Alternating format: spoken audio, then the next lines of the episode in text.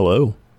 So I already told you this, but I'll tell the listeners. I just had some chamomile tea, so you got to keep me awake. This is the challenge. It's is that better or worse than uh, being distracted with your nails? Mm, I think it's worse. Nails like is a very mindless task for me. What about um, Higgins or Remy Mm. distracting you? That's probably on par with, with Okay. that. Well, I wasn't that. I was sort of successful with that. So, uh, look, a lot of evaluating teachers should really, you know, focus on like growth. So, Mm-hmm. if you're starting from kind of a very distracted, you know, hard to learn environment, I should get extra points for succeeding even even in that circumstance. For sure, for sure. You're overcoming adversity. There we go. All right. Uh, so today's lesson is going to be about Julius Nyerere. Do you know who that is? I only know because you told me last week. Okay. All right. He was fair enough. like president of Tanzania, I think. yeah, that's hey, right. I did it. Retention. Yeah, he was um, the leader of Tanzania, uh, served as president there, and I think before that, prime minister. We'll we'll talk about like his kind of record, uh, but he he's kind of uh, the father of the nation figure there. And so I think first maybe we'll talk about like why bring him up, and this will kind of become apparent as we go through. Um, but he was a he was a big time anti-colonialist activist, so he was involved in the struggle for Tanzanian independence Nice. and sort of in that role plays an important part in freeing Africans from European rule uh, in kind of the wave of decolonization that they saw in the 1960s. So that's going to be kind of the time period we're in. We'll we'll cover a little before then, and obviously after then too. And yeah, so we'll kind of we'll just jump right into it, and then kind of do discussion, you know, in our style as we go, Yeah. slash at the end, sort of thing. All right. Uh, so starting out, uh, Nyerere was born April 13th, 1922. Okay. What is that? Like an Aries, probably? Uh, you were you're, you're asking the wrong dude. Let me double check. You are So- the uh, horoscope dude. That's an Aries. Oh, yeah. Fellow Aries, fellow Hmm. mistyped Aries, I'm going to say. Okay, okay. Tell me more about this guy. So he was born in the British colony of Tanganyika in Eastern Africa. So the way to think of this is this is basically Tanzania, like 1.0. okay, okay. All right. Uh, and Tanzania is in East Africa. Look it up on a map if you don't know where it is. I'm- Doing that right now. To get a, it's it's helpful. It gives you a good little geographical. Okay, over there, I got it. And I am curious to our listenership, how map ignorant is like your if you're not from America, like how map ignorant are your people? You know, Oh yeah. we're yeah. very map ignorant unless you're just interested in the thing. Yeah, for sure. Okay, okay. I see what you're saying. I see. So it's kind of like a little, it's further south, I guess. Yeah, Southeast Africa. Yeah. Okay, great. Uh, so that's where he was born. He was the son of Nyerere Burito, uh, the chief of the Zanaki people. Uh, and so this this guy, his dad, uh, had been appointed as the chief by the Germans, like Imperial Germany, when when the territory was German East Africa before World War One. And basically, they kind of like set up the chiefs as like their local rulers. You know, uh, he came from a huge family. So Nyerere was born uh, to Mugaya Nyangombe, uh, the fifth of his father's 22 wives. Holy shit. Uh, yeah, incidentally, she was 15 at the time. Uh, he was one of 25 children. Oof, Just from her or his total? Uh, total, I believe. Okay, okay. That's still a lot. Yeah, yeah, it's huge. And his, his birth name, because we said he's Julius Nyerere, um, his birth name was Kambarage. So instead of Julius, he didn't have Julius yet. That'll come into play. And he was raised with traditional polytheistic uh, Zanaki religious customs. Okay, I don't know anything about those. I don't either. I didn't dig into Okay, it. But that's where he starts, so he doesn't end there. Okay. Uh, a little bit about his early life. We won't get into too many details, but um, as a child, he sent off to the Native Administration School about 20 miles away. Uh, this was kind of, by this point, a British program of controlling the chieftain elite. Uh, you wanted their kids to go to your schools and learn how to administer your government, your colonial government there, uh, so that they would stay loyal. Classic imperialism. I mean, school is like the earliest form of propaganda slash fascism, really. True. yeah. Um, I mean, down here in Texas, we still have them say like the pledge every day and stuff. Oh yeah. Do they still do the Texas pledge? Yeah, they still do Which is like a really shitty pledge. It's like two lines, and it's just like, it's like someone just like looked up the definition of a pledge and was like, okay, honor the Texas flag, done. Yeah. Do you remember it was I, th- I want to say it was when we were in school that they added They the under it. God thing. Oh yeah, yeah, they did. Like it didn't used to have that. Which anyway, anyway. Uh, so at school he learned Swahili, uh, and he was a big time nerd. okay, yeah, I love a nerd. Uh, he did not like athletic competitions of any sort. he would prefer to read in his dorm. Hell yeah. Uh, he was smart enough to skip a grade. Uh, and it's around this time that he got into Catholicism. Interesting choice. Yeah, and especially interesting because of what he had to do to get into Catholicism. He had to walk 14 miles out to this mission to go, like, you know, do extra Catholicism, you know, lessons or whatever. What the heck? Yeah. I mean, maybe he was just, you know, a hiking enthusiast. And that doesn't make it into the uh, into the record. He's just like, yeah, there was a church there, and I wanted water, so I, you know, and I just picked it up. oh, That becomes very influential in his life. Interesting. Would not have expected that. So that's in 1934 that he was sent off. In 1936, he's completed his primary level there and, and gets a government scholarship to the Tabora Government School for his secondary school. So it continues his nerddom. It's here that he gets into uh, debate and uh, kind of learns, uh, starts to develop a mastery for the English language. Uh, he's also a nice guy. Apparently, he is uh, not like in a in pejorative, like, what about nice guys, girls? Not like that sort of shit. you got friend zoned all the time. No, not that. Um, oh my gosh. But some of the teachers were like, "Oh, maybe he should be the head prefect." But the headmaster was like, "No, this dude's too nice. Like he'd get walked all Oh. over." That's hilarious. So a little personality, like as we as we go along, I kind of want to fill that in somewhat too, not just not just the, the just the facts. yeah, yeah. He was at this time betrothed uh, to Magori Watiha. Uh, we say betrothed. This was like an arranged marriage by his father. She was still just a child. Um, and this does not actually happen. It doesn't. They don't follow through with it. His father dies in 1942, um, and it's then that he gets baptized as a Catholic, and he takes on as his name because his previous name was like named after a rain spirit or something, and I guess he thought that was incongruous with his new faith. So he he takes. This is when he gets the name Julius. Next up, he goes to university. Uh, he goes off to Makerere University in Kampala, Uganda. And there he is studying to join one of the most notorious professions, teaching. We got uh, an Aries who's a teacher and a a nice nerd. This sounds familiar. Uh, I don't know where you would get that. Um, so, yeah, he goes off to university. He sticks kind of with his debate uh, hobby. He gets into philosophy, kind of a dark art. He was especially fond of John Stuart Mill, who's like a utilitarian philosopher. Oh yeah, he's the one that did. uh Oh no, that's a different. Did is he the one that did Paradise Lost? no, That's, that's a different uh, guy. That's Milton, I think. God damn it! Never mind. I don't think it was mostly. Well, I don't know anything about Milton other than Paradise Lost. the question is, will I cut this, or will I let everyone see my whole ass as I usually question. do? we'll see how I feel tomorrow. Sometimes you're Stalin, you know, airbrushing people out of the Yes. photos. Except it's m- my ass. Yeah, I'm gonna put pants on here, and just airbrush those in. I was totally wearing pants, guys. Don't worry about it. All right. He also gets into a little bit of the light side with socialism. Mm, okay. Uh, he wrote a letter, basically a letter to the editor of the local paper there, saying that educated Africans should take the lead in moving Africa in a socialist direction. Mm, okay. So he's kind of like dabbling, you know. Yeah. What what kind of stuff did he read? They always have a reading list. I feel like. His particular stripe of socialism was unique and kind of indicative of, of an emerging pattern uh, in Africa at that time. Like this, and this especially starts blossoming in the 60s, um, is this current of African socialism, which is not Marxist, really. Interesting.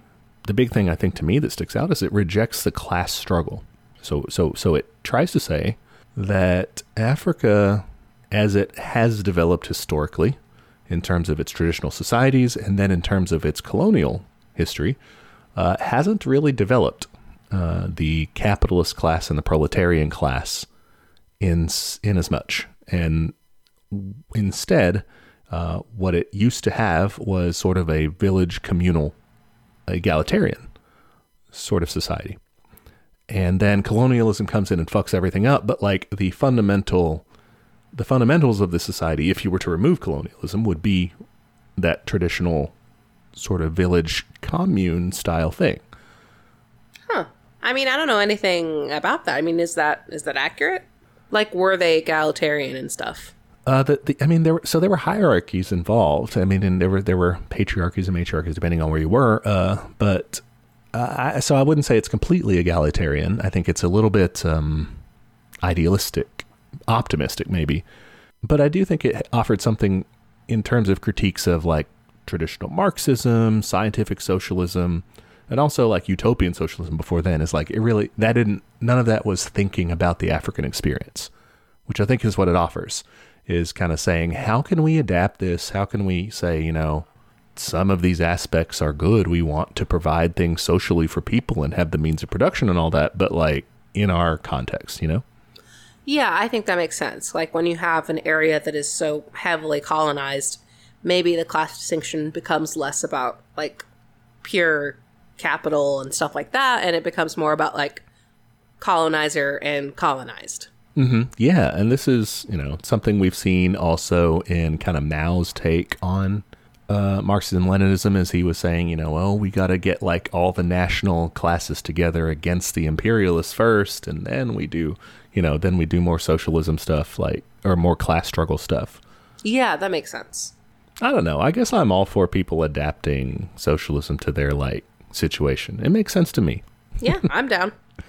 So anyway, uh, in terms of activism, though, you know, because he was thinking about these things, but he wanted to get involved too. He joined and built up the local chapter of the Tanganyikan African Association, uh, which this was just like a political club, basically. At first, they were mm, more of like a civil rights sort of thing, um, advocating for Tanganyikan rights. Uh, but eventually, Nyerere sort of pulls it uh, in a different direction, not a wholly different direction, maybe, but like more towards supporting Tanganyikan independence. So he's like, you know, it's not enough. We get them to stop bossing us around, like here, but they're still in charge. Like, we want to take power, you know? Yeah, what good are rights if somebody else gets to decide what they are? Yeah, exactly. Uh, so in 1947, he completes uh, his schooling there.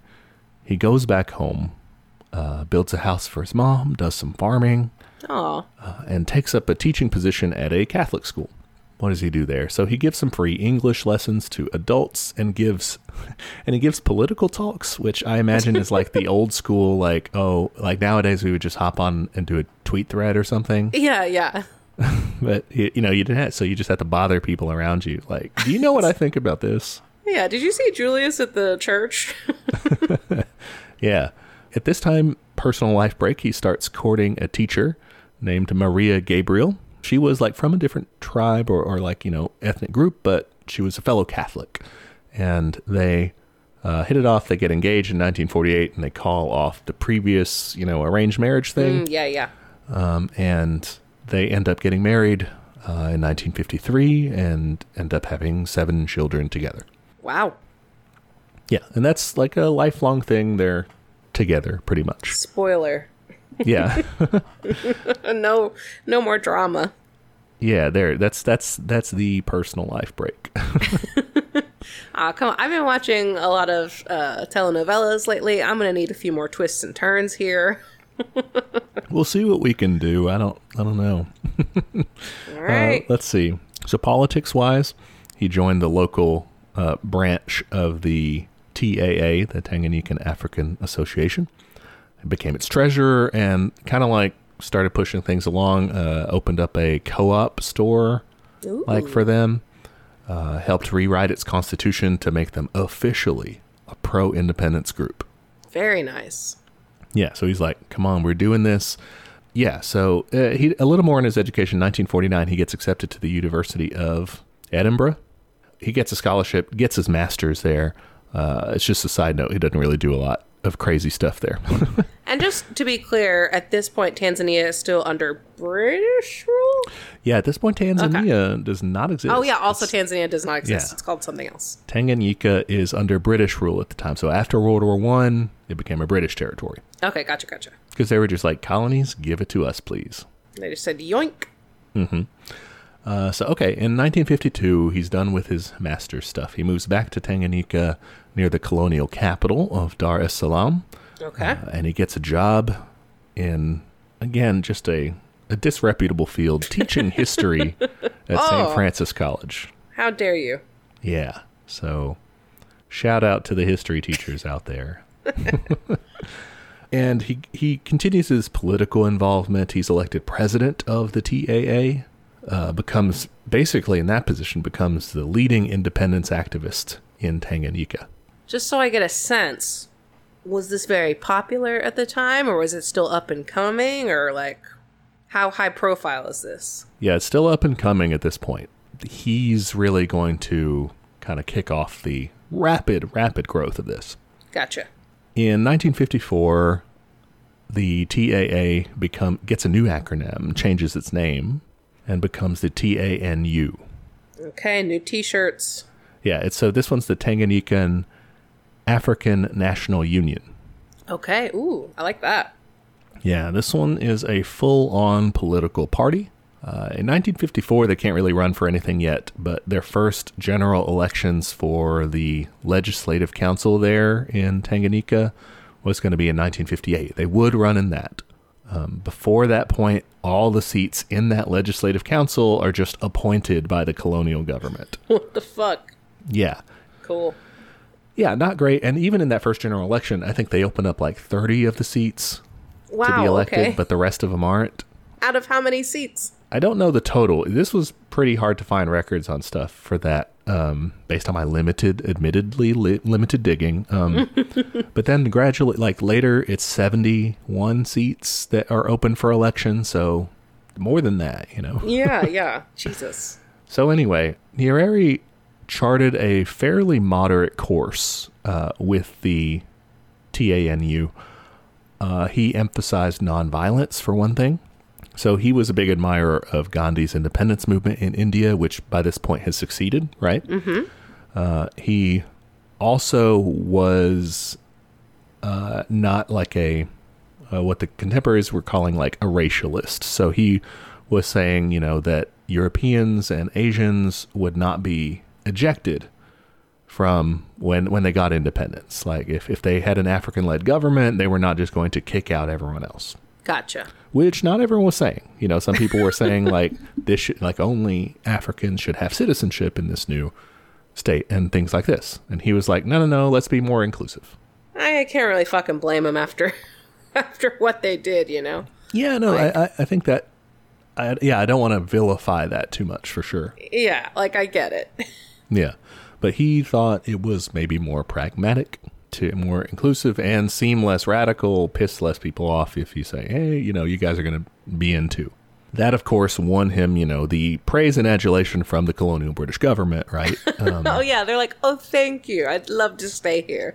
yeah, I would have freed you yesterday if I'd have known. But instead, they were, you know, still suspicious of him. Uh, he ends up on a watch list, getting spied on by the colonial government there. He, uh, this is an example of that. In 1955, he goes to New York City uh, to represent uh, TANU at the UN meeting there uh, that was talking about like the timetable for Tanganyikan independence. And everyone was saying like 20, 25 years. Holy. Okay, first off, the fucking nerve. Like, let's let's every other country gets to discuss the independence of a different country. Like, what the fuck? Yeah. It's like if you get punished in school and something, and all your classmates get to decide how long like you're in detention for. it's insane. So yeah, and he Nyerere said that timetable is messed up, man. That's way too long. Uh, he said we're going to do it way quicker than that, and everybody was like, maybe, probably not. the U.S., incidentally, um, prevented him from staying too long, like beforehand, or from moving outside of an eight block radius from the UN Wow. headquarters. Wow, wow, wow. What did they do? They just like had like Like the cops, you know, yeah, yeah. basically saying, you got to stay here. What the fuck? Yeah, well, they didn't come up with that idea themselves. Their friends over in the UK said, you know, hey, mates, can you keep an eye on him? Mm-hmm. So, yeah, it, you know, Cool. brilliant little police state stuff. Good times, good friends. Yeah, he gets back, gets back, and quits his teaching job because uh, the government was harassing his school and saying like, "You got to fire this student." He's like, "I don't want that to fall on y'all. I'm going to quit." So he goes and and he works for as a translator for a while um, and a tutor for mm, this other mission group called the Maryknoll Fathers, which Okay. they're kind of wild. They they seem like kind of anti-colonialist, but like a Catholic mission thing. They're it's interesting. that sounds familiar. I feel like I've read about that. Is it like with a G in it? No, this is with a K, like grassy mm. knoll, Mary Knoll. Oh, Knoll. okay. I don't know. They they were kind of kind of weird. But I didn't dig too deeply because that's not the main story today. You got you closed that tab responsibly. I'm so proud of you. Thank you, thank you. I included the link in the notes. Plug for our Patreon here if you want to. Yes. If you can't be bothered to look it up on Wikipedia yourself. It has all the rabbit holes pre-dug for you. Yeah, yeah, exactly.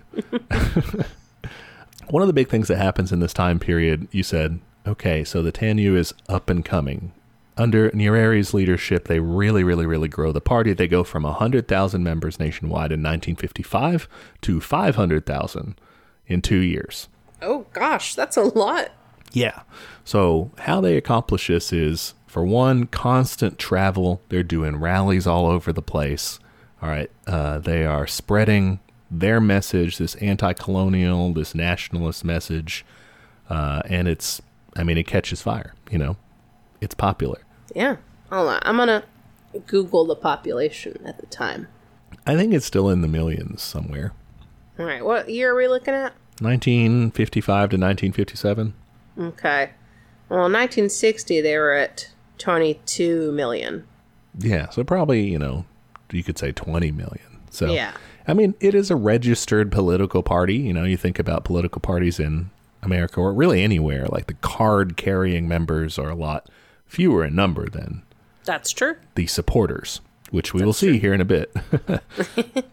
in this campaign, it's very inclusive. We mentioned earlier that he's he's trying to reach out to different racial groups too. Uh, so he befriended uh, white Tanganyikans as well, including like kind of prominent, you know, society figures or whatever. Like got a few of them on their side. You know, I mean, essentially traitors to their to their uh, project, their their imperialist project but kind of won him over, you know. The of course the British colonial government still hated him for that. That didn't win, win him any points at all. Absolutely not. Though I would say, like to be a member of the TANU, you still had to be African at that time. That would change later, but Okay. that was still like a rule. So Makes not sense. hundred percent. Also brought in women. Cool. So in 1955, you saw the founding of the TANU Women's Section. This was not Nyerere founding it. Uh, this was a woman named Bibi Titi Mohammed. And this was a big deal in terms of popularizing the party. Uh, by the end of 1955, you actually had more card carrying TANU members who were women than men. oh wow. Okay. So they just got all the ladies. Yeah, yeah, that was a big Hell part yeah. of it. Now, it was still kind of like the prototype of they, they they were not pushing for full like women's liberation, gender equality yet. So some of the actions at the time, they were putting pressure on their husbands to like show up to uh, the meetings and everything. It reminded me kind of of the the Harlan County stuff. Yeah. That's what I was gonna say. So some of the local chieftains, you know, they're essentially imperial puppets. And they like ordered the local population, like, don't attend, you know, these are rabble rousers, that sort of thing. And the women would basically, you know, try to shame them into like, you're really going to let him tell you that? Like, come on. And then they came up with the tactic of refusing to cook for husbands that didn't go to. Oh my god. I love it. They're just like, dude, you're going to be hungry if you don't go. Yeah. You're gonna make your own fucking dinner. Um, eventually, this organization evolves into the Umoja wa Wanawake wa Tanzania, the UWT, uh, which it's it's a name change, but it evolves also to not just they're, they're kind of in at first an auxiliary that's fighting for in, you know independence within TANU, right? They're they're like helping them with the independence thing. Later on, their goal changes to advocating for women's equality in Tanzania. Okay, so they eventually split off. Right. Yeah. They're they're still like affiliated, but their goal is not just like let's help the party. It's let's help the party focus on women's issues. Gotcha. And even within that, so they they start doing those you know quote unquote women's issues things like childcare, housekeeping, traditional sort of things like that.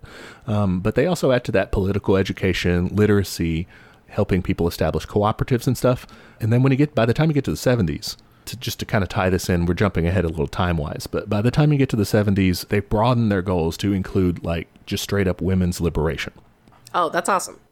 Yeah, I would qualify to say that like there aren't a lot of laws that are passed specifically focused on that. So it's more like, you know, they were advocating these ideas, but it's hard to see where that really translated into government policy, specifically, you know, advancing feminine the, the feminist agenda. But it was there. It was like an idea, I guess. Is what They were pushing for it. Yeah. yeah. All right. Back to the 50s. Uh, we get to the election in 1958, uh, where TANU participates. Uh, some people wanted to boycott it, but Nyerere was like, no, no, no, we can't, we, you know, we, we're not going to boycott it. Like, we won't get to do anything if we boycott it. The reason they wanted to do that is because every district that was open for a vote, you know, uh, every district would elect three representatives one African, one European, and one Asian. But the population was 98% African. What the fuck? Yeah, so people were upset about that. That's why they were like, "Let's boycott." And Nyerere's like, "No, let's let's let's fucking do this thing." So they participate. They win every seat they contested. In all of the uh, seats, even the ones that were like uh, run by an independent candidate because they were European or Asian, uh, they were pro TANU. So they they were like, um, "I'm not a party member. I can't be." But Yeah, but I'm with them and in. everything. Yeah. That's crazy. So they basically swept the whole thing. Uh, Nyerere got elected himself, uh, you know, in one of the seats, uh, and so the the government had to give them like you know several ministerial posts to kind of Nice. assuage them, and that that holds them over for a bit. February 1960 uh, is a momentous uh, event in colonial history uh, because this is when the Prime Minister of Great Britain, uh, Harold Macmillan, who was a conservative, uh, gave a speech called "The Wind of Change," where essentially he said uh, that the British Empire was going to start decolonizing. That's pretty crazy. Yeah, it was just like, uh, yeah, we can't do this anymore. and and um, there's a lot of analysis as to why that was the case, and it's not our main story, but basically, they didn't no, no longer had the resources. They were trying to build the welfare state. They had just been devastated in World War II. They, they read the writing on the wall. They were like, that's going to be too expensive to maintain. What we can do instead is economic imperialism. We don't have to straight up occupy places. Wow. Okay. So that was, you know, a big bright spot for Tanganyika, uh, looking for, you know, people who were fighting for independence there. For sure. So elections come up in August that year. Uh, TANU wins 70 of the 71 seats that were up. Holy shit. The last one actually is funny because it was uh, the official TANU candidate versus an independent challenger, but who was also a party member, but just like kind of a primary race, basically. Oh my gosh. And That's so great. He just joined the party, you know, or became the official guy once he won. So, That's funny. so they swept it again. uh, it's March 1961 that they have a conference, a constitutional conference, to determine Tanganyika's path to independence. All of a sudden, the timetable is way sped up. No more 20, 25 years nonsense. Now we're talking next year. That's crazy. Yep. So, you know, keeping up the pressure. I mean, that that really helped things along. Uh, Nyerere agreed at that point to keep Queen Elizabeth. Yes, that Queen Elizabeth because she's so dang old. oh my god, she's like the crypt fucking keeper. Jesus. Yeah, to keep Queen Elizabeth on as the head of state for a year, and then they would become a full republic after that. wow. Okay. Very generous. I would have kicked the bat to the curb, but that's fine. Yeah, I think he's really trying to, you know, keep the peace and make sure that this because this happens completely peacefully. The whole decolonization part here, like like they get their independence. They don't. There's no, you know, war at all. I, I keep waiting for it to pop off again, just like last week. I'm like, where's where's the fights? yeah, no, this is this happens uh, peacefully. May 1961 is when Tanganyika is granted self governance, with Nyerere being the prime minister, and then full on independence with the Queen as the head for a little bit uh, starts December 9th, 1961. So he's in charge now, and more broadly, the TANU is in charge, right? It's not, we'll see as we go along, it's not just a one man show. One big thing they do early on is mobilizing the people. So there's this program that sounds really dumb, but looks kind of cool. Uh, okay. they were called the Government Self Help Program. that does sound really dumb. They just send you a celebrity self help book every month. Yeah, right. or just, you know, have you tried slowly breathing? Uh, no, but so what they did here is um, villagers were encouraged to work one day a week for the community. So you know you're doing your other shit, but like mm. one hmm. day was like community service day. Interesting. And they put together like community service brigades basically, but like hardcore stuff, building roads, building wells, schools, clinics, all this stuff. Whoa, that's some dispossessed stuff. Yeah, they were putting together the work brigades basically. Interesting. Uh, they also uh, let the kids get in on it. They had what was called the National Youth Service, uh, which was uh, Jeshi la Kujenga Taifa, the army to build the country. Ooh, okay. And so, so it's it's it's kind of good, kind of weird because it's uh, like a young people public works program, which is cool. It's like a I CCC cool. uh, plus paramilitary training. I, that part's a little less cool, but you know, whatever. Uh, so yeah, we would, you know, we'd, we'd be, I don't know, to be honest, we wouldn't be good at either part of it, really. We'd, no, God, I have, I have no practical skills. But like, what if I were in a communist youth organization? Maybe I'd know how to like fix a sink or something. Yeah, there you go. I don't know how to do anything right now.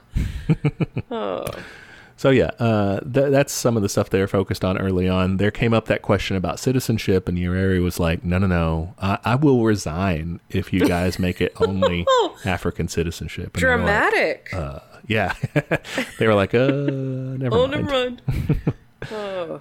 Uh, so he did, yeah. He has the flair for dramatics. It comes across in the readings on him that he's very personable. Like Everybody loves him. Even the dude who was like the colonial governor that would write cables and stuff back to Britain and say, uh, "This guy's a racialist. Like he sucks. Mm-hmm. Like he's you know he's just trying to get power." He also admitted in his books like he's really like he's really nice. Like he's super likable. He's a High good. Charisma. I think he's a good man. You know. Man, was he hot? Hold on. Oh, he's pretty handsome. I could see how like he could be charming. High charisma stat either okay, way. there you go. he's playing a bard. but he's very religious. Maybe he's a paladin. Oh yeah, yeah. All right, so uh, he also in those early days, he's kind of getting everything on the ground, kind of setting the framework for things. One thing was getting rid of those hereditary chiefs. So he just abolished their jobs. Y'all aren't chiefs anymore. Y'all don't get government money anymore. See ya. I mean, you can still call yourself chief if you want, but you're not getting any money for it. Okay, my one question on this is that like wasn't part of his original ideas about like returning to like a a pre-colonial, I guess, tribal state. Is that accurate? Uh, yeah, like that. That was a uh, component of it, but I think that maybe so we're we're kind of misreading into mm, the tribal nature is not the focus so much as like the sense of community. So gotcha. they were saying that the the in the old tribal form, you did have this sense of community that was good, but by this point, the the tribal chieftains are like holdovers from the colonial administration and kind of getting in the way. Yeah, we do not want this version of that. yeah, now you want to rebuild that sense of community, but through, well, the state, through through right. communal efforts and and things like that. So that was one thing. Uh, also, reforming uh, the government itself in terms of staffing. Uh, basically, here he just uh, started giving severance pay uh, to hundreds of white British civil servants and started replacing them with indigenous Africans. So, in an effort to basically make the government look more like uh, the people there. I mean, that makes sense. yeah, given the numbers for sure. I know he was trying to be inclusive too, but like, I mean, you wanted it not to feel like still the colonial government too. Yeah, yeah, I, I get it. He also very strictly fought against racism. Uh, just straight up deported people, uh, like British people who were accused of racism. Sorry, what? Yeah, like could we can we do that please? Just deport people for racism? That'd be amazing. Holy shit. Just made it illegal, reported it to the government, and oh then my blam. gosh. Yeah. Wow, wow, wow. That's amazing. Like what what constituted that? Like just just hate speech or something or Uh, I'm not sure on the specific details on that. I do know that there was a hotel that um, got accused of like insulting the president uh, of Guinea, uh, Ahmed Sekou Toure, very prominent African leader, got insulted by them, and, and the government just shut down their hotel. They were like, nope, not doing that. Oh, that's crazy. There was this other like fancy club. I don't know, if it's like a golf club or what, some country club style thing, you know, officers club maybe. But anyway, they were refusing TANU members there. And so the government was like, that's fine. We're shutting you down. We are selling all your shit and confiscating it. That's hilarious. Oh my gosh. I love it. So yeah, that was kind of cool. Uh, let's bring it back down though. Um, Uh-oh. in the early days, they also did uh, ban strikes. Okay, what? Boo. Yeah. You see this sometimes, and there there is in the course of world history some examples of labor unions being used in an anti-communist way. Oh, like uh wasn't there those recent truckers in where were they? That so that in Canada that wasn't like a Canada, that- right? yeah, but that wasn't a, a labor union. I don't think. I think that was just like white guys on Facebook. Yeah, but I I guess what I meant was that's an example of like a a conservative strike. Yeah, okay, I see what you're saying. Yeah, like there there can be bad labor actions when it's not about like improving working conditions, but it's just about like being racist or whatever. or- Yeah, mostly being racist. And then, you know, then the left trips over itself trying to like find a way to say, well, we got to talk to the working class. Yeah, uh, for sure. And you've seen it also in like Poland in the 80s. Uh, the West was really funding the Solidarność uh, labor union there and, and like using it as like a what they would call a civil society group, which was like a like a pro-Western sort of uh, liberal reform sort of thing. They were pushing the, in that direction. Uh, so they, they kind of used that as well. Like uh, George Soros pu- pumped a lot of money in that. Like that was one of the big things that he did back in the day. You know, basically trying to open the place up for capitalism. You mean George Soros isn't a communist? He sends me a check every month. What? You guys are getting paid? but yeah, I and I so I I want to kind of take a few steps back. I guess is I don't know that that was happening here. There are sometimes instances where labor unions can be, and I believe Sankara did the same thing in which we criticized Oh. him for. yeah, yeah, that was one of his strikes. Yeah, in Burkina Faso. So I again I don't know if they were like fearful of things like that or like the old colonial powers using them or what. But it was there and they did it and I maybe you can find a better way to do that, hopefully. Yeah, yeah, that's a rough one. So feel free to give him a strike for that one if you want. Uh yeah, yeah, I think I will. All right, strike 1 for Julius. They also passed a law called the Preventative Detention Law. What this was for is to go after people who are deemed a threat to national security. Okay, not sure I'm gonna like this one either. Yeah, to me it reads a bit heavy-handed. I mean, essentially, you know, oh, is someone doing treason or is someone plotting against the government? You can throw them in jail.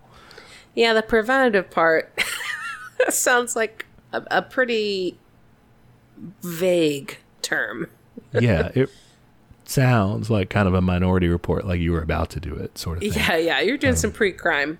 And we'll we'll get into it a little later in the controversies tab. Um, Everyone has one. yeah, when we talk about um, like people getting imprisoned with that law and stuff. So, but it's there. This is when it comes into effect. Anyway, a, li- a little negative detour there. They draw up a new constitution though for converting to a republic. Remember, that's still going to happen. Uh, and so they do that, and then November 1962, uh, Nyerere is elected president with 98% of the vote.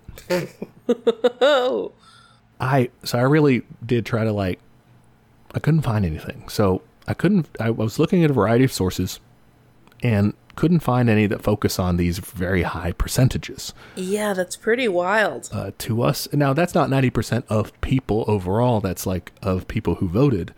But, you know, to us, that looks very fishy. Um, I want to say that if the West had any evidence of like a leftist leader, uh, wouldn't they be trumpeting that? And like, oh, for sure, be- for sure. They'd be like, "Oh, it's super shady." and we all blah, know blah. that was rigged, yeah, because they because they, Yeah. they can't stop talking about it in any in any circumstance, right? No, even yeah. when it's a real election. But so I, so that's why I'm I'm hesitant to say it's suspicious because why would they not be denouncing him as a as a fraud? You know? It's yeah, it is suspicious how not suspicious it is. Yeah. so anyway, there's that. Uh, he usually wins by a lot. I don't know if it's 98% the whole time, but it's like a lot, you know? Yeah, popular guy. Yes. Well, you know, in high charisma role, maybe. All right. So, December 9th, 1962, Tanganyika becomes a republic, and Nyerere is the president. Uh, he makes a bunch of official state visits all over the world, um, visits the U.S. How does that one go? Does he get to go more than eight blocks this time? Uh, he gets to go to the White House, so there's that. Oh, Um, okay. he goes and visits uh, JFK at the time, and they they hit it off. They're friends. They're they're you know high charisma, I guess. Uh, but he fails his persuasion check. He can't convince him to be like an anti-apartheid. Oh, You know, make any statements against apartheid. So yeah, he you know did what he could, I guess, but had a nice Yeah. smile. So uh, one big thing that Nyerere did in his term in office was make important uh, diplomatic connections with other African countries. Uh, he was a Pan Africanist. Pan Africanism has like a long and cool history of all its own. It's not our main story here, uh, but the idea of it, you know, Nyerere's idea of it, and other African leaders like Kwame Nkrumah and Thomas Sankara, uh, the idea was to like politically unite the whole African continent. Nyerere thought this should be like done gradually. You put together some regional confederations and then you tie those together, you know, that sort of thing. Um, but he, in June 1963, met with uh, the president of Kenya, Jomo Kenyatta, uh, and the Ugandan president, Milton Obote, and talked with them and was like, hey, what if we put together one of these federations? Uh, made like an East African federation. Uh, this did not really work out. Uh, they Oh no. they kind of, you know, uh, uh, slow rolled it, bickered a little bit, and it just didn't it didn't come to fruition. That was a big disappointment for Nyerere. But in, in 1967, so a while later, they do get like a light version of um, it's like an intergovernmental cooperation organization, so it's not quite a big a deal, but it's called the East African Community. But the, but the whole the real project of putting it all together that doesn't actually pan out. Aha, pan. Yeah, I didn't mean for that to happen. Oh, you did somewhere, somewhere in your head. Uh, all right, next we get to a mutiny. Ooh, okay, some Here's drama. fighting, yeah, some drama. Uh, January 1964, Nyerere decided to end the, you know, you can call it kind of an affirmative action program for the civil service thing that he was doing, where he was like getting rid of the, you know, The white people. yeah. He was like, that was always going to be temporary. Time to just do it by merit. Uh, some of the soldiers in the army got mad about that, and a group of them on January 20th, uh, 1964, uh, started an uprising at Colito Barracks. Uh, they called themselves the Army Night Freedom Fighters, and it went really well for them uh, to start with. Yeah, they marched on the Capitol. They seized the State House. Uh, Nyerere had to like run and hide in a Catholic mission. Shit. Uh, yeah, like he just straight loses his capital for a while. Fuck. They demand the dismissal of white officers. They demand a pay raise, and they and they and the mutineers capture uh, some government official, like you know, not as high ranking, but somebody. Uh, and they, they kind of force him to fire all the white officers to appoint indigenous replacements and all this. Wow. Yeah. And Nyerere, January 23rd, uh, gives a press conference. You know, finally he's out of hiding again and say, says basically like, this is embarrassing, but I'm going to stand strong. I'm not calling the British to help me out of this. Uh, but then two days later, um, he he so so he Does he calls call he the calls the British? For military aid. Oh my god, no. Uh, so they send in. They're like, okay, yeah, you know, they send in uh, 60 British Marines. They're just like choppered in, and they they force the mutineers to surrender.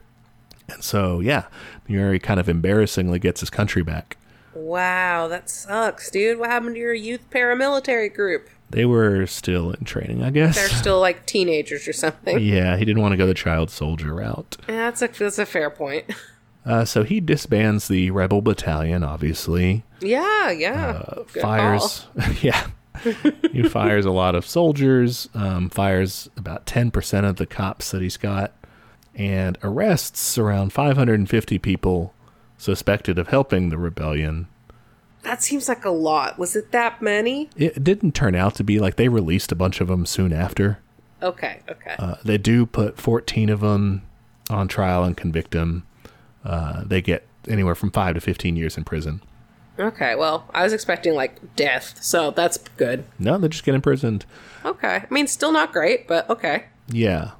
Prisons do suck. But yeah, so I guess from this, maybe he learns a lesson. And he kind of writes about this that he hadn't done enough to reform the army. Like he kind of, he did a little bit, but it was still essentially colonial, you know? He actually just ends up keeping the changes that the mutineers had demanded. He, he, he starts place, but he kind of goes further than that and starts placing uh, TANU personnel in the army and in important industries to kind of head this off in the future which like probably should have already been doing.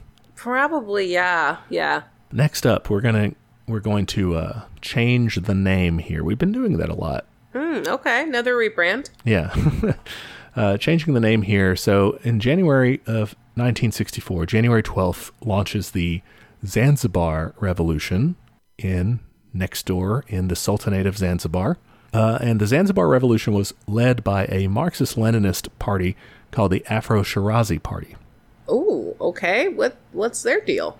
Well, they were communists, um, and they wanted to overthrow uh, the Arab minority-run monarchy that ran Zanzibar. This, so Zanzibar had just gotten the year before, it had just gotten its independence from the UK with the Sultanate in charge, and so now that the Brits aren't really there to really back them up, the communists are like, "Let's do it." Oh my gosh. Okay. What happens? So they overthrow it, and then their new revolutionary government uh, quickly, you know, just does massive land reform. Ooh, yes, my fave. Well, it, it was not uh, the West's fave, No, no shit. and um, the Soviets and China and socialist countries in Eastern Europe start helping out the new revolutionary government. Hell yeah. Uh, meanwhile, you know, the British and, and the United States are really pissed off. Can just say bad guys. That's fine. Same thing. Uh, Nyerere was actually quite taken aback by this. He was surprised. Uh, he recognized the new government, um, but is quickly trying to put something together uh, to unite Tanganyika and the Zanzibar uh, archipelago, so Zanzibar. And he's able to, he meets with the Zanzibar's leader and gets them to agree to do this union to create a new country, basically, called Tanzania. okay. That's pretty cool. How? Okay. How did? How does he get them to agree that? Because, like, no offense, this guy doesn't seem like he's done anything that communist. Uh, no, and he really wasn't espousing straight up communism really ever. He's talking about socialism a lot, especially later, but yeah, he's not he's not full on doing communism. There's a couple of different schools of thought here and there's nothing really that dives into like okay, what really what did they really talk about? But Nyerere says, okay, you know, we're we're trying to work for Pan-Africanism, right? Uh, we're, we're trying to band together so we can chart our own course so that we don't get, you know, run over by the U.S. or something like that. Uh, we're stronger together. Other people have speculated and said, you know, this looks kind of like it's part of a Cold War power struggle, like he's trying to maybe prevent a sort of Vietnam like situation from happening next door. Mm, okay. He doesn't want, you know, the U.S. to come do a bloody war over there right next to him and set up a puppet state. he'd rather have a friend, you know, and, and do that. Some people kind of criticized it and said maybe he was trying to kind of cool down a too radical revolution. That's kind of what my first thought was. Well, maybe more so from the other side of like, I'm. I wonder, like the the communists who just took over. I wonder if they they felt kind of like insecure in their place of like, I don't know if we can hold this. You know, better Yeah. to team up with the socialists than like let's let the British take over or somebody else. You know. I think that had to play a role in it for sure. They are tiny. They don't have a lot of resources to fight that off. So to me, that made sense. Yeah, I had to zoom in quite a bit to find them. So on the map. So we got a new country now, Tanzania. They actually did that by like a, a contest, like a, you know, they said submit Oh, names. fun! That'd be fun. Uh, yeah, so now he's president of Tanzania, and we'll kind of move on from there. Let's talk about his foreign policy somewhat. We just got into it a little bit with his neighbor, now constituent, Zanzibar. As president of Tanzania, in August of 1964, he allows um, Chinese instructors and interpreters to come uh, help train the Tanzanian army. So he starts kind of a, a trajectory here of getting a little closer to China. Mm, uh oh, we talking that Sino split? Doesn't really seem to negatively impact that. In February 1965, uh, he gets to go to China, does a state visit, and he's really like fascinated with, impressed by Mao's uh, project there. This egalitarian, very agriculturally focused project. And we've talked about like the problems that it had and everything, but Nyerere's seeing this as like inspirational. He's like, whoa, you know, what could I do? How could I take some of this back? So in June 1965, uh, Chinese Premier Zhou Enlai uh, visits Tanzania. So like a return visit, you know? And after that, uh, millions of pounds of investments pour in from China uh, to pay for textile mills, farm equipment. There's a huge railway linking Tanzania and Zambia called the Tazara Railway. Uh, so they really start helping Tanzania to, to grow, to develop. Uh, he was also, foreign policy wise, you know, stuck to his guns as an anti colonialist. So he would help. Uh, Tanzania served as like a mm, a base of operations, really, uh, for various African liberation groups. So he was just like, "Yeah, y'all set up like camps or whatever, you know, do your thing." Do you need any snacks? Do you need any guns? Oh, he's just the the den mother. Absolutely. Uh, he made friends with various anti-colonial governments uh, and opposed those governments who were working with like white minority governments like Rhodesia and South Africa. Anybody who was friends with them, he was like, you know, fuck off, basically. Uh, he threatened to leave the British Commonwealth in 1965 uh, because of their support for Rhodesia and for South Africa. Fuck, I forgot he was still in that. So yeah, that's the weird thing about the British Commonwealth is Tanzania is still a part of the British Commonwealth. Do you know what this this is like a like a cooperative? This is like when you have the queen on your money still. Yeah, or like yeah, it's it's just, it's kind of like a trade sort of thing or whatever. Like it's not Oh, it's not a real union of any sort. You're still your own country, but you're just like yeah, we used to be British, you know that sort of thing. Yeah, yeah. It's just like you kind of like the queen for some reason. Yeah, That's how I've always pictured it. Right. I would have burnt that bridge, but you know, you do you. yeah, yeah, for real. I'd say I'm I'm glad to be done with you, but okay, That was a bad chapter in my life. we don't have to talk about it I've moved on. for real. Uh, he also called out American involvement at one point in the Congo crisis, uh, which was this was like a Soviet U.S. proxy war. Uh, the U.S. had had done some fuckery there. Was this the one that Che was in? I know he went to the Congo. Yep. Yeah. I did it. Very good. Thank you. The one Che was in. Yeah. One and the same. Uh, and he, he was like, uh, America's fucking that place up, you know. He also, at some point, expelled two U.S. embassy workers who were probably doing like CIA spy shit or whatever. Yeah, uh, great. he got like intel that they were, you know, and the sources like to say, oh, they were accused. But I mean, come on, like, I mean, they're like right next door to Congo. Like they definitely, yeah. yeah.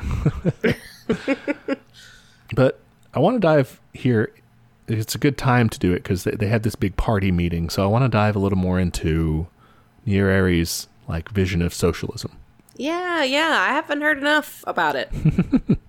All right, so it's January 1967 that TANU has an executive meeting, and here Nyerere presents a new statement of party principles. It's called the Arusha Declaration. All right, what are we declaring? So it committed Tanzania and, well, the party to building a democratic socialist state focused on self reliance. Uh, it said that they wanted to break away from dependence on trade with other countries. So that's that self reliance bit, uh, especially focusing on agricultural production, nationalization, and communal production. I mean, I'm down with all those things. Yeah, his argument was kind of like we can't, you know, we're going to be bossed around if we depend on everyone else for our supplies. For keeping us alive, they hold the leash. Yeah, I mean, that makes sense. So, part of this uh, idea that comes out of the Arusha Declaration is something called Ujamaa, uh, which translates in Swahili to like extended family or brotherhood. Ooh, okay, so some community stuff. Yes, very much so. It's community focused, it's village focused, it has that self reliance, but like as a people, not bootstrap stuff, you know? Um, and along with that, like the creation of a of a Tanzanian identity. So like we're in this together. Here's here's who we are as a people and we help each other out and we grow together. That sort of thing. So that's kind of what he comes out with and then the party spreads, you know, just just sends people cadres throughout the country, uh, including Nyerere himself, uh, to kind of spread the word. And we talked earlier about like his idea of African socialism, not his idea, but his adherence to that idea, and that's that's very much wrapped into this. Uh, there's it aspires to building a classless communal society uh, with a very grassroots, a very consensus model of democracy. I mean, that sounds very good. That sounds right up my alley. It's yeah, it's very it's very anarcho in that sense. However, it's like initially run through the state. Yeah, that's what's interesting about it. Like everything else, like he says, you know, he's democratic socialist, which is like not very far left, but then like his goal is pretty anarchist, I think. Yeah, yeah. It's it's interesting to think, mm, is that the right avenue? Maybe to like driving it that way with the state. But I mean, I guess it's essentially, you know, communists are trying to do the same thing, is withering away the state. He's just not using that language. Yeah, I think so. I yeah, I was kind of confused by that too, that kind of juxtaposition. But I think you're right. I think it's it's very similar. Like we're we're gonna get there. This is how we're gonna do it, though. Yeah, and I think part of it may have been, you know, he because he gets along so well with everybody that he's really trying to speak people's language. You know, he's gone to college, he's studied Marx and everything, he knows that, um, but he's trying to say like, how does this work for our people? Like, I don't want to be some, you know, fucking lunatic out here oh, do all this, you know, like this wild stuff from Europe, like. And not only that, like you have to then like take that extra step to like educate them on that and get everyone on board and like yeah, it just makes much more sense to put it in terms that they all like are down with. Yeah, and that's not like really just salesmanship tactics. Like it it may well better integrate with the society. You know, better people might identify with it more and like uh, know how to run it better. Yeah, because you can like it's more self-referential, so you can be like, "Oh yeah, like I I know about this from our culture, so like I know how this will work." It gives people like something to compare to. Right. Yeah. Part of the Ujamaa vision was uh, supporting a one-party state, which get, kind of gets into this interesting, you know, idea that we're we're talking about. Like, how are we doing this state run? Well, also, how are we doing this as a one-party state, but having democracy, right? Nyerere's argument for this was that you can tell me what you think about it. That one having one party allows it to represent the nation as a whole rather than just a section of the party, right? If you have two parties, then each party's really only caring about a certain group of people. And that's, you know, that that's whose interests they look after. Whereas one party has to look after everyone's, you can still, and they still did in practice, have multiple candidates for seats within that party. You know, so you still have like an internal party democracy. Oh, what's the best course? But like the party, the only one you have is is that way so that it can fully represent everyone. That was his idea. Huh. I mean, it's not bad. It's almost, I mean, at that point, I'm like, well, then don't have any parties, but I get it.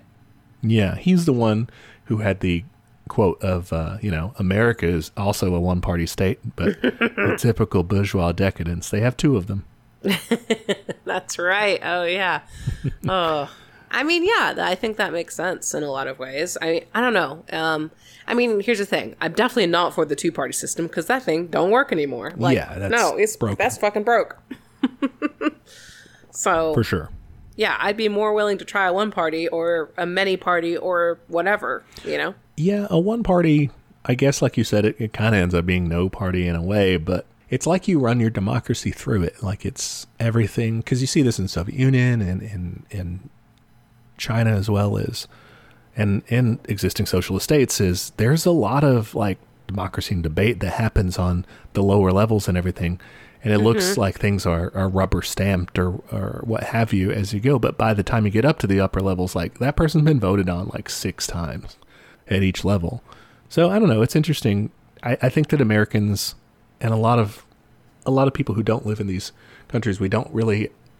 It looks foreign to us. We don't really. It looks like you don't have a choice. Right. Yeah. But if you talk to people like from Cuba and stuff, they they you know, they they feel like we have a lot more democracy than you have. You know. Mm-hmm. So anyway. So, okay, real there. quick. Yeah. No, I'm continuing the side road. Stay at. Don't All exit right. yet. All right.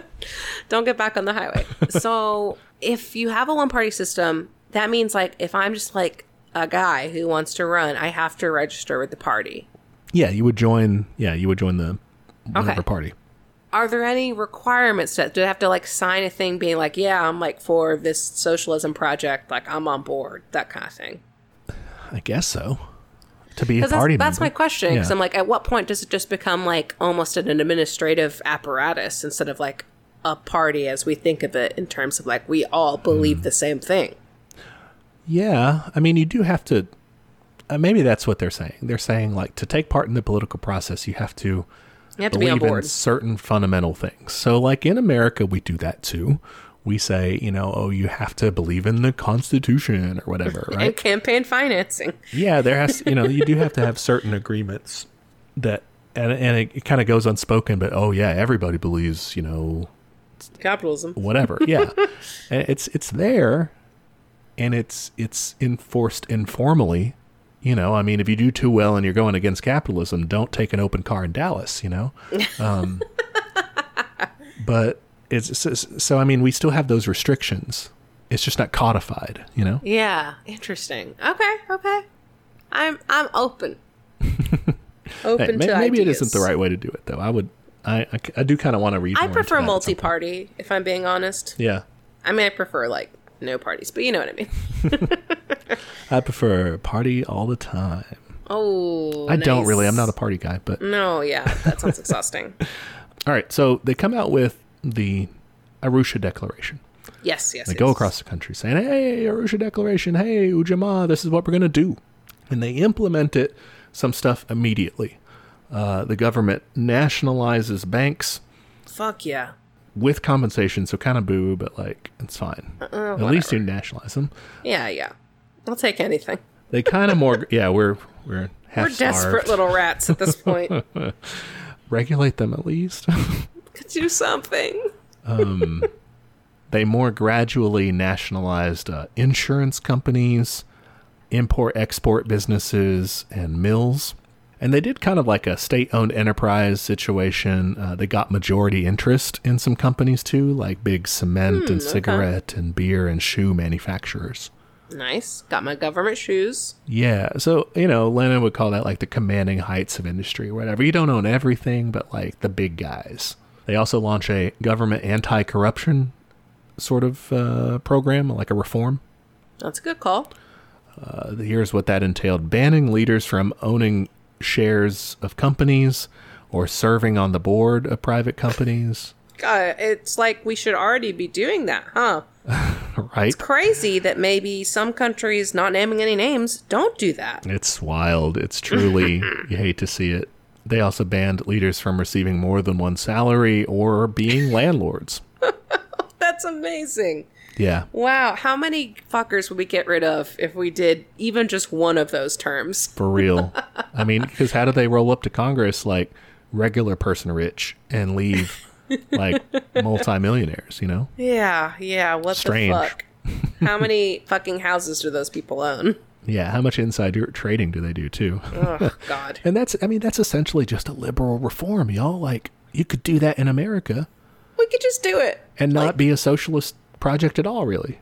No, no, that's like a very common sense thing. I feel like if you ask most people, they'd be like, yeah, that's fucked up, right? Yeah, even right wing people would still, you know, regular that- that's the conservatives who are just like kind of racist, like they would still be like, oh, yeah, you know, those corrupt assholes, you know? Exactly, exactly.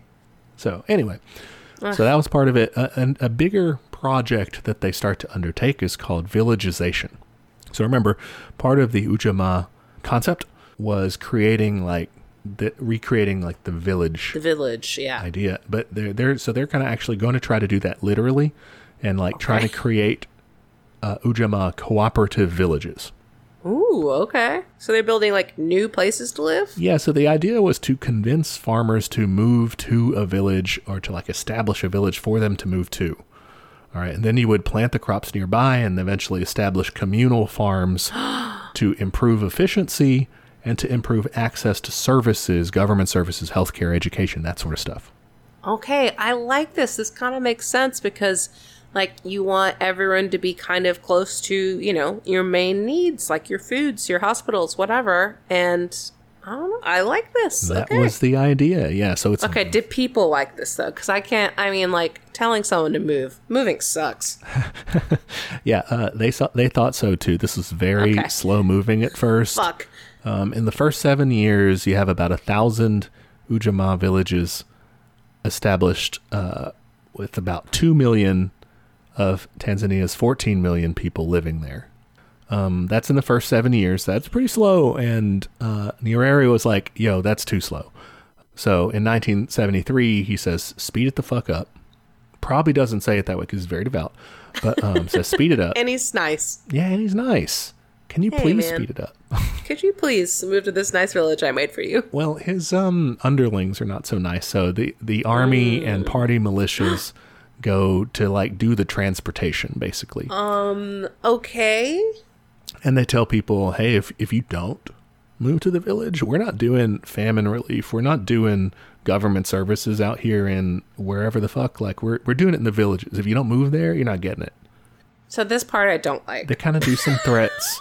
Um, 13 million people are moved to 7,000 villages in uh, three years ni- by 1976. Okay, so I don't love this forced migration. I like the idea of like, yeah, it makes more sense economically to put people together, but you also have to consider like these are like ancestral lands. Like it's got to be really hard just to fucking leave. Yeah, it was. Um, it is carried out too efficiently, I guess. Um, apparently, Nyerere, like when he hears about this, because like it does get worse. Some of the local officials who are carrying this out, like burned down people's homes. Oh my uh, god. killed some people. And Nyerere was like, "What the fuck? Like I, I was not." I didn't say do that. yeah. So he, apparently he was, you know, distressed about that. On the other hand, I mean, he's so like, you know, it does happen because of him. He sets it in motion. So I, I don't want to let the guy off the hook completely. No, yeah, be more clear in your directions, I guess. Yeah. So, um, Fuck. but it's not Okay. like he, you know, said Drag them out of their houses. at midnight, go in there, and yeah, you know, I want bayonets fixed. Nothing like that. Yeah, okay. Still rough. Ugh, that's that's a tentative strike. Oh, I mean, you can give as many strikes as you want. Remember, this ain't baseball. yeah, that's true. All right, he's up to three. Ujamaa, though, does have some bright sides. We just mentioned, hey, what about those services? And that totally helps. It gives better provision of government services. Uh, you see double the number of health centers and rural dispensaries built. And, you know, remember, people have way better access to that because they're closer. It expands education. By 1978, 80% of Tanzanian children are in school. By 1980, you have near complete literacy. So it does have some bright spots to it. Can I just point out, like, pretty much every socialist country gets on literacy, like, Yeah. very quickly and does a very good job. Yeah, if you're a fan of like education, being able to read, healthcare, being alive, thing. uh, life thing expectancy, uh, infant mortality rates dropped a whole bunch, life expectancy, all that. If you're a fan of that, you should try a little thing called socialism. Follow me. We'll get you to communism. It'll be great. It's gonna be so fun, guys. Uh, so okay, now we've arrived at the controversy section. Uh oh. We'll we'll jump back into the timeline stuff here, but this is just some of like while he was in power, you know, what did people criticize him for? So uh, one is like we mentioned the the zeal for reform. It got a little out of hand with the Ujamaa thing, but there was also uh, when the government nationalized all those buildings and stuff. A part part of that was also commercial buildings, apartments, and houses over a certain value, uh, which was I mean fine unless the I'm own- okay with it was unless the owner resided in them. So this is like extra property, right? oh fuck yeah! or Who businesses cares? and stuff.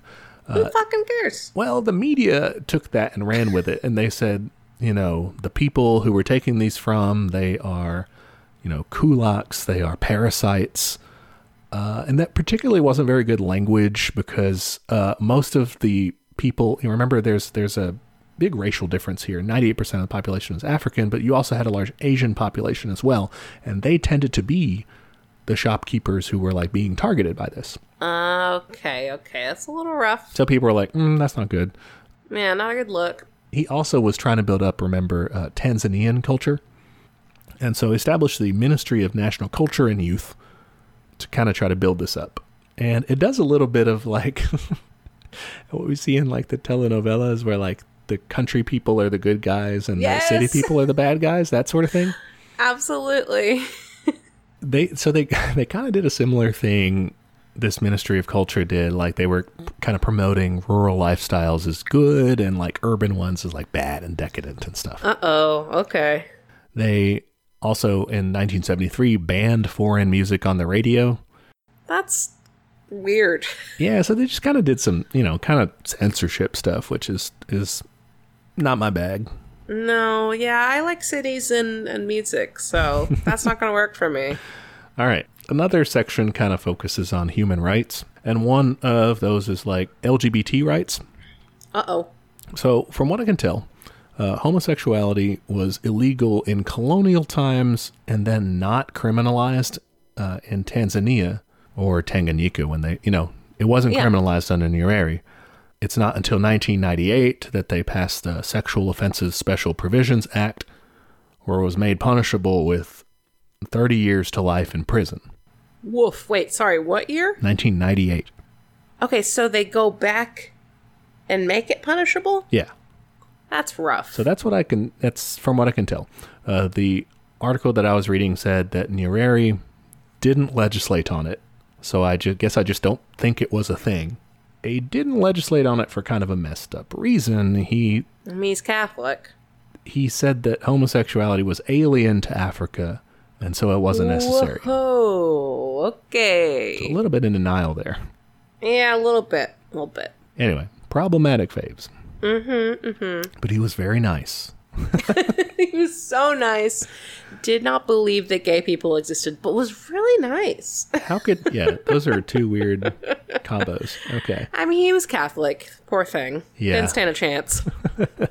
Shout out to our Catholic listeners out there. I understand. Uh, free speech. So people could criticize government policy, and they did that in party meetings, in public, in the newspapers. Like, it wasn't some exaggerated police state style thing, uh, but people who were accused of being political subversives, they were detained without trial with that thing, the preventative Oh, detention Oh, the preventative law. thingy. Oh, gosh. Yeah. So A- Amnesty International in 1977, which I've raised before my, you know, suspicions and whatnot about them. You got to be careful, but their estimate was around a thousand people detained at that time, and then by 1981, their estimate was fewer than hundred. Okay, so, like, those aren't that many people. No, it's not. It's. I mean, it's still not great if true. but, America like, has that many people in black sites overseas getting tortured by the CIA. I'm sure. You know, Yeah, yeah, absolutely. like, like- on any given Tuesday. like, that's really not that many. Yeah, it's still bad. You know, you don't It's, want yeah, not a good look. You don't want to do that. Um, also, people kind of argued um, about whether, like, so sometimes members of parliament and stuff or government officials would get charged with like corruption or treason and things like that. Um, and people kind of suspected, you know, oh, is that true, or were, was that like a cover story for you know crossing Nyerere in some way? Oh, okay. Now, I kind of raised this because I wanted to mention that you, in the Western press anyway, you see this a lot, or now and then anyway, in regards to reporting on China. When, when they qu- occasionally like squash a billionaire or two, you know, they, they, they put them in jail and take all their shit, and then they release them later, and the, and the billionaire's like, oh, I love you know China or whatever. People are like, oh, they crossed the the Chinese Communist Party, so that's why that happened to them. They weren't actually just like corrupt or something. I don't know the facts in either case, but to me, that was the parallel that I saw was like maybe there are corrupt billionaires sometimes and you got to go after them, you know? But maybe you're right. Maybe they are like actually just quashing a dissident.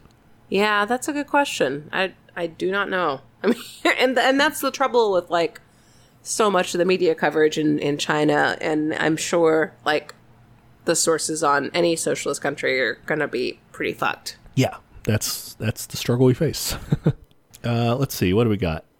Uh, January 1971, neighboring Uganda, their president Obote, who was friends with Nyerere, Yeah, yeah, they met. yeah, he got overthrown. A military coup.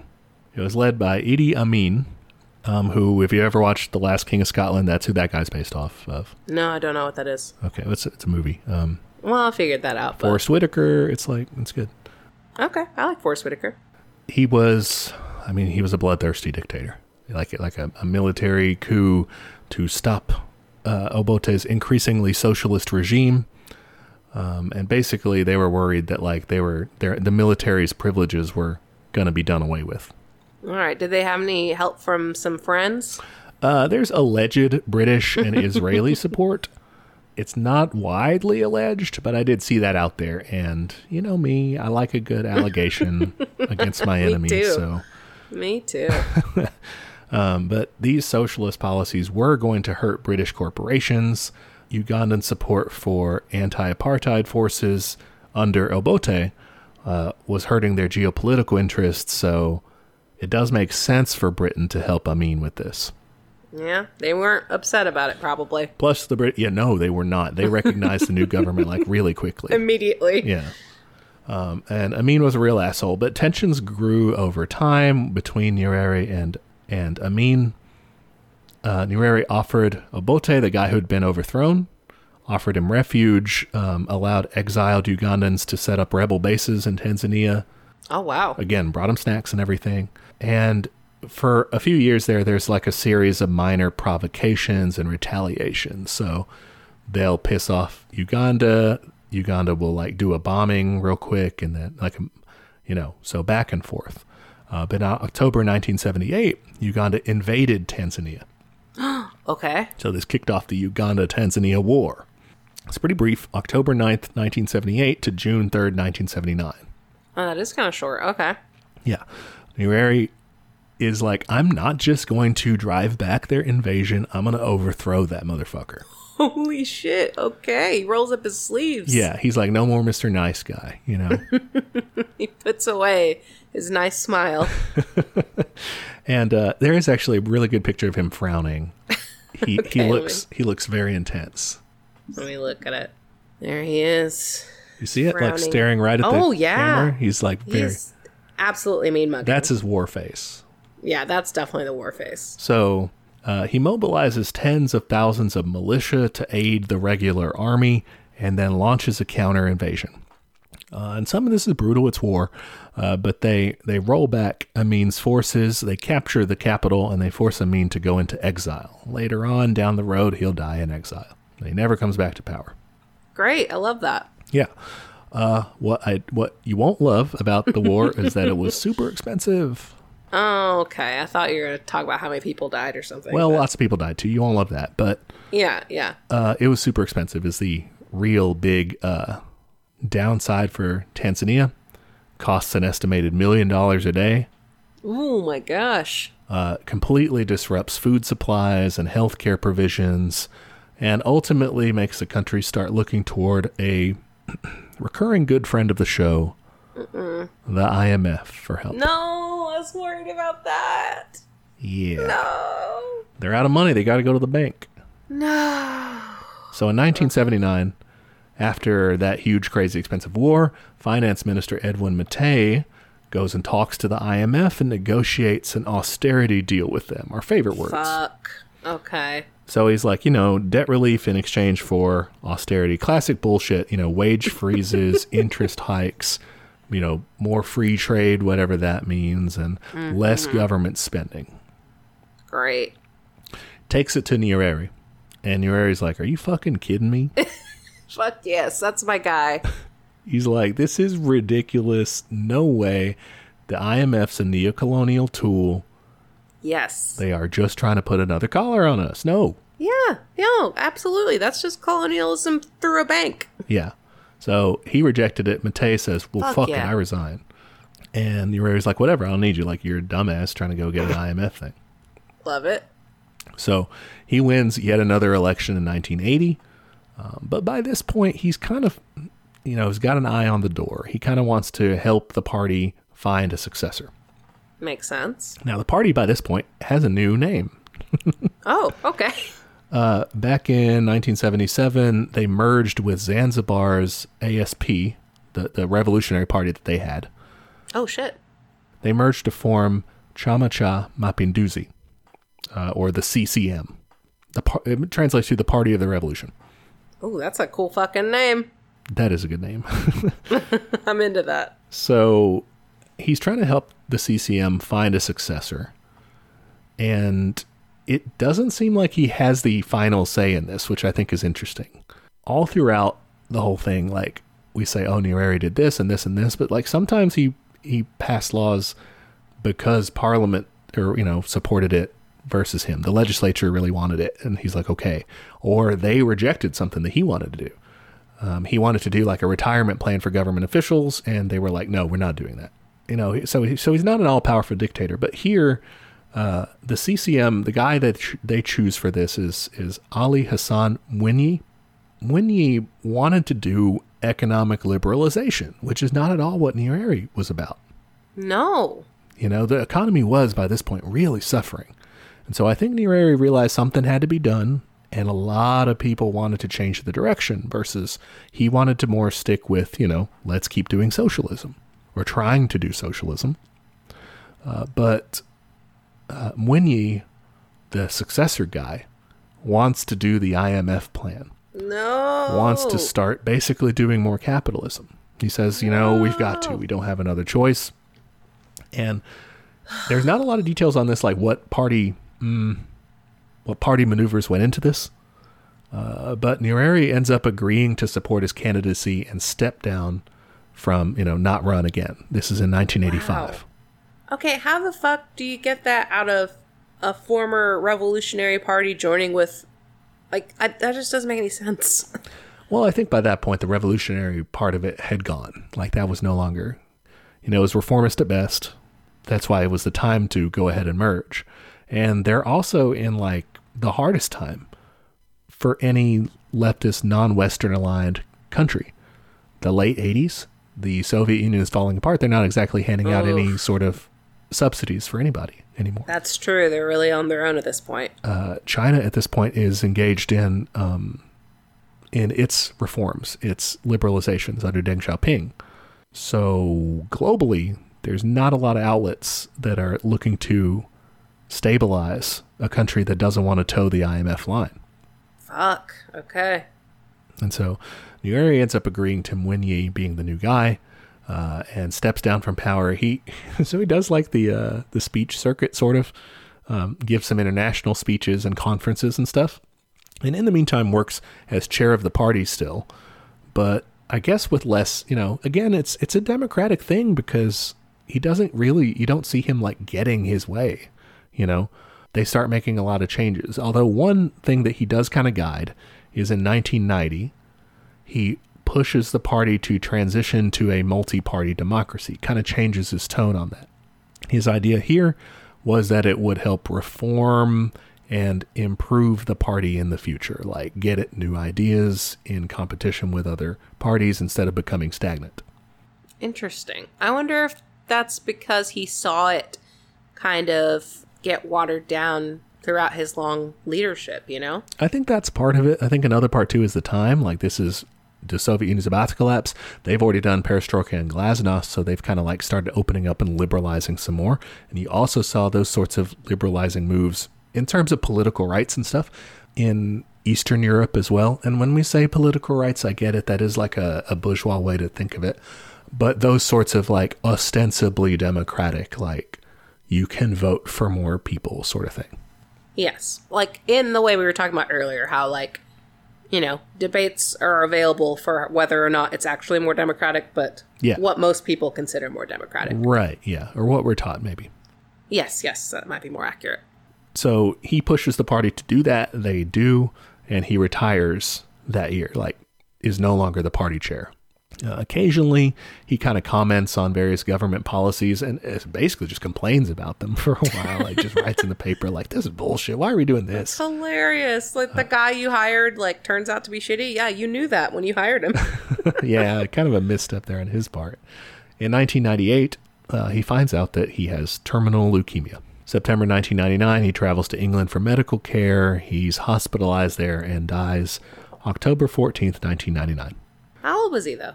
So he was born in 1922, so 77, Oh, wow. I guess. Okay, okay. And yeah, the people after him, Mwinyi, like we said, was kind of a liberalization guy. He starts them on the road of uh, basically undoing um, the socialist policies of Ujamaa. Uh, he takes a $78 million IMF loan. Ugh. They impose an austerity plan. And just to be clear, austerity basically means like you can't do any fucking social programs, like you can't spend any money. Right. Your government cuts back a ton on that. Yeah, it's, it's essentially that's the main thrust of it. Uh, the World Bank, you know, they're not going to be left out. Uh, they jumped in with what the article called structural adjustment credits, which, if you look that up, is just a fancy way to say loans with strings attached. Yeah, okay. So it's credits, right? That's the loan part. And then structural adjustment is that austerity stuff, is you've got to restructure your government, all that. AKA make it more friendly for business. Exactly. Gross. So of course, people suffered. All those, you know, improving things that we had talked about, like that, that leveled out eh, or got worse. Corruption skyrocketed with Min Wen Yi and subsequent presidents. Like there's a series of corruption scandals with these guys. You never had that with Nyerere. He was very, you know, famously austere. He did have a driver, but he had his own car and like stopped at stoplights instead of having a big fancy motorcade and shit, you know. Dressed really simply, not someone trying to rob the government. Yeah, definitely. And an, an interesting coda I will add here, now that we're on the other side of Nyerere's death. A Tanzanian diocese of the Catholic Church put Nyerere's name forward as a candidate for canonization as a saint. Whoa. Yeah, and on May 13th, 2005, Pope Benedict XVI declared him a servant of God. Okay, what does that mean? So that is someone who is on the first step of the canonization process. oh, like the Blessed Mother Teresa of Calcutta? yeah, yeah, yeah, like that sort of thing. Oh I mean, I think that's a different, like that's a next step maybe, or Yeah, I think she might be on level two. wow. Okay, I was wondering because, like, when I was looking at pictures, one of them, like, the source was like the Vatican. I'm like, why are you doing it on a Vatican website? yeah, and okay. that was an element for him in his socialism too. So he was a guy who like didn't think, oh, you know, we're going to try to make everyone Christians, but like his Christianity, I think, and his Catholicism, he very much bought into like this idea that Christianity had some sort of liberatory potential. Like it, yeah. you know, should if you were a good Christian, if you were a good Catholic, you would be socialist. Okay, maybe we should tell mom about this guy. we got a new saint for you to look at. Saint, yeah, Saint Julius. There's probably a real, you know, an actual Saint I'm Julius sure already. is. He has to get another. Well, Saint Julius of Tanzania. Yeah, yeah, you get an of at that point. yeah. Yeah. Uh, so yeah, there he is. Interesting dude. Very interesting. Like I don't know. He was he was kind of such a mixed bag, and I wonder how much of that was his like quote unquote niceness, is his ability to kind of get along with everyone and like put together policies that were like quote unquote reasonable, you know? Yeah, that that don't fit our definition of why didn't you just, you know, execute the landlords or something or Yeah. He wasn't radical, I'll say that. Yeah. But he was still cool. Do you think that for you that's the the biggest point of contention or is it more like the various missteps of being too heavy-handed with authority? Yeah, because when I look back at my strikes, they were all for like, yeah, the more authoritarian side of things, and even those weren't that bad.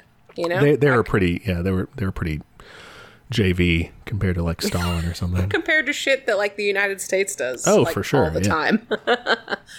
like, yeah, pretty pretty nominal faults there. So yeah, I I think my actual biggest strike would be the way he handled like the end. And maybe dude was just tired and was like, "Man, I don't have time to find a better replacement. This is just going to have to be this guy." No, I think that's that's totally a, a valid criticism for sure. How do you think he could have managed that better? I don't know. Like I, I think having been in power that long, he had to have like acquired some fucking clout and some fucking you know clearly he was popular. Mm-hmm. So like I wish he had used that platform towards the end to be like, no, like don't accept anything less than what we're working towards. Like push the people to put forward a more left candidate that wouldn't take the IMF kind of uh, trap. Yeah, I mean, if he'd have hit the circuit and riled him up and gave him that winning smile, like probably would have worked, you know. Yeah, and just explain like, hey, this is a fucking scam. Do you want to be colonialized again? Because that's what this is. yeah, I I think that would have been cool, but also like I get it. Dude was like in his seventies. He's probably ready to be donezo. yeah, but I th- I think part of that is the it's like a lesson in the importance of building like a lasting project. You know, we saw that with Sankara too. He was very charismatic, but when that charismatic leader is gone, your institutions that are left behind have to be strong enough to carry forward your revolutionary project. Exactly, yeah. And it, it's striking because his initial party building was so strong that I thought, oh, like this guy's got it made. But like it kind of got watered down as they went. And I understand that like we were talking about how circumstances were very poor at the time. Like there were not a lot of good options for sure. They would have struggled if they had continued, I think. Like they would have struggled in some other way. Yeah, that's yeah, it's true. Like I do think you got to prepare for the future and everything, but it's it's e- like you said, it's easier said than done. I was trying to think of an analogy, like okay, you know, oh, you want if you're building a house, right? You don't want to slapdash it. You want to make sure that everything is is well constructed so it can last a long time. But that analogy is not very good. Like it's actually it would be like if you're building the house of socialism, it's like in the middle of a hurricane. Uh, the Americans are raining down napalm. I was gonna say, yeah, someone's trying to take down the house. Every brick you lay, they knock it over. Nazi death squads are coming in. Uh, And then you have some people who are like, what if we just build a tent instead? yeah, and then people come in, you know, trying to convince your fellow work crew people to like just bomb it instead, or you know, maybe they can get their own private mansion. Or it's just off. It's a fucked up analogy, but I, I guess what I mean to say is it's really super hard to build a perfect thing in such antagonistic conditions. And so it's easy for us to sit back and like, well, why don't you like build like a, a powerful worker state that's also like democratic and listen to the needs of the masses and, you know, make sure that it's that it doesn't get corrupted the capitalist road. Like, come on, dude.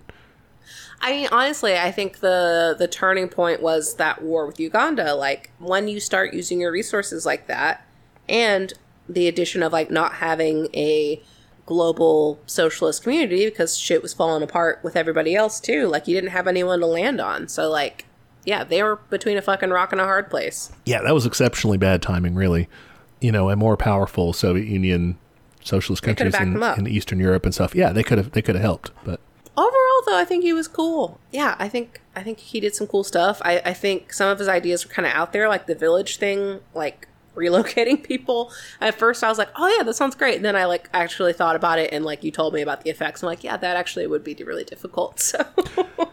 So, yeah, yeah, I thought with that because that's something you know, it's got its pros, it's got its cons. It did basically fail, like Ujamaa did, and I I, think it's because he he kind of got too far out ahead of people with that one. Like normally we're sitting here saying like, well, he's not going that far. He's being kind of cautious.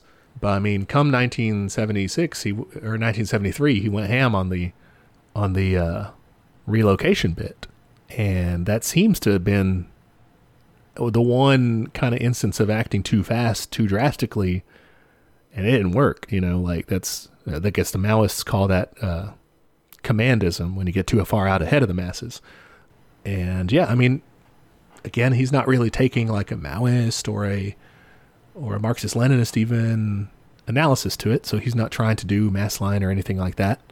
So maybe that was a weakness to it too, is the party wasn't like connected enough to realize that hey, we're we're fucking up by pushing too far. But I think even if he had looked at his original kind of ideas of like Pan Africanism and like African socialism, of like understanding, like incorporating cultural importance into your socialism, I think he would have realized, like, hey, maybe it's not a great idea to kick these people off their fucking land. Yeah, that's true. That's true. you know, like, I feel like that's a pretty easy connection to make. Yeah, and I think that he accidentally borrowed from utopian socialism in, in trying to put that together. Because he was critical of it. He was like, those guys, they don't know about Africa. But then, I mean, then he's talking about doing. Like, I'm going to build new towns Yeah. instead of just building like a railway to connect the towns. right. So he's, he's, he's kind of like just spent all the money there. accidentally reinventing that. Yeah. Interesting. Yeah. I like him. Yeah, he's, again, a nice guy. We can't stress that enough. Very nice. So nice, guys. I think for me, he probably did more good things than bad. I think so too. Yeah, the bad ones I was never like, oh, how dare you? you know? Yeah, and for me, the bad ones are more like disappointments. I'm not like, oh, you asshole. Uh, I mean, sometimes, you know, it's like, oh man, you know, you threw somebody in jail. That's not very nice. Or, oh, you banned strikes. It's not very nice. But most of the time, it was like, ah, fuck, that didn't work. Like, that sucks, you know? More circumstantial. Like you feel for him. Again, it's that charisma role, man. You identify with him. Very charming. So that's um, Mwalimu. That is Julius Nyerere. His life and times. Thanks for teaching me. Anytime. Again, actually, once a week. Actually, once a week. what are we doing next week? We're watching a movie, right? I don't know. Yes? Yes? Yes. All right. The answer's yes. Uh, yeah, yeah, we're watching a movie. Uh, yeah, we're watching The Young Karl Marx. Looks like it's available on Amazon, which is interesting. They show crazy stuff on there sometimes. Yeah, they don't fucking care. It's content. Capitalism subverses, subsumes everything, even the even the anti-capitalist stuff, and sells it to you as content. It sure does. It's great. I love it here. That said, you can subscribe to our Patreon. That actually doesn't feed capitalism. I know that sounds incongruous, but we're not using it for profit of any sort. So, Nope. It goes to mutual aid, y'all. yeah. So anyway, yeah, check that out if you want to. Uh, borrow a friend's Amazon. Find it somewhere just lying around. Yeah, it fell off a truck. You know, however it happens. Cool. All right. Well, I will talk to you next week then. All right, see you then. Bye. Bye. Hey there, comrades. Just jumping in to remind you of all of our social media. We are on Twitter at Teach Communism, Instagram at Teach Me Communism. You can shoot us an email. That's teachmecommunism at gmail.com. Any of those places are good to send us an episode suggestion or a question, anything you think would be useful feedback for us, or just your admiration. If you want to admire us in a public manner, and you should, you can go to Apple Podcasts to give us a review. It is the best way to help people find the show. Love when people write and review us. Please do both. We are also on YouTube if that's how you prefer to listen to podcasts, or if you know someone that's the only way they'll listen to podcasts, send them to our page. And we have a Patreon. For five bucks a month, you get access to our notes for each week's episode, including the backlog of notes, which is a very handy resource for up and coming commies.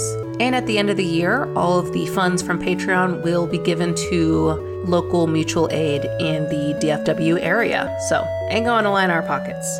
Finally, we have merch. Check us out at TeePublic. You can find shirts and I believe also stickers and magnets and all kinds of fun stuff with catchphrases from the show or episode art, stuff like that. The link to that store is in the show notes, so check that out. Okay, that's all the internet. Join us next time for another episode of Teach Me Communism, where the class struggle is always in session. Bye, y'all.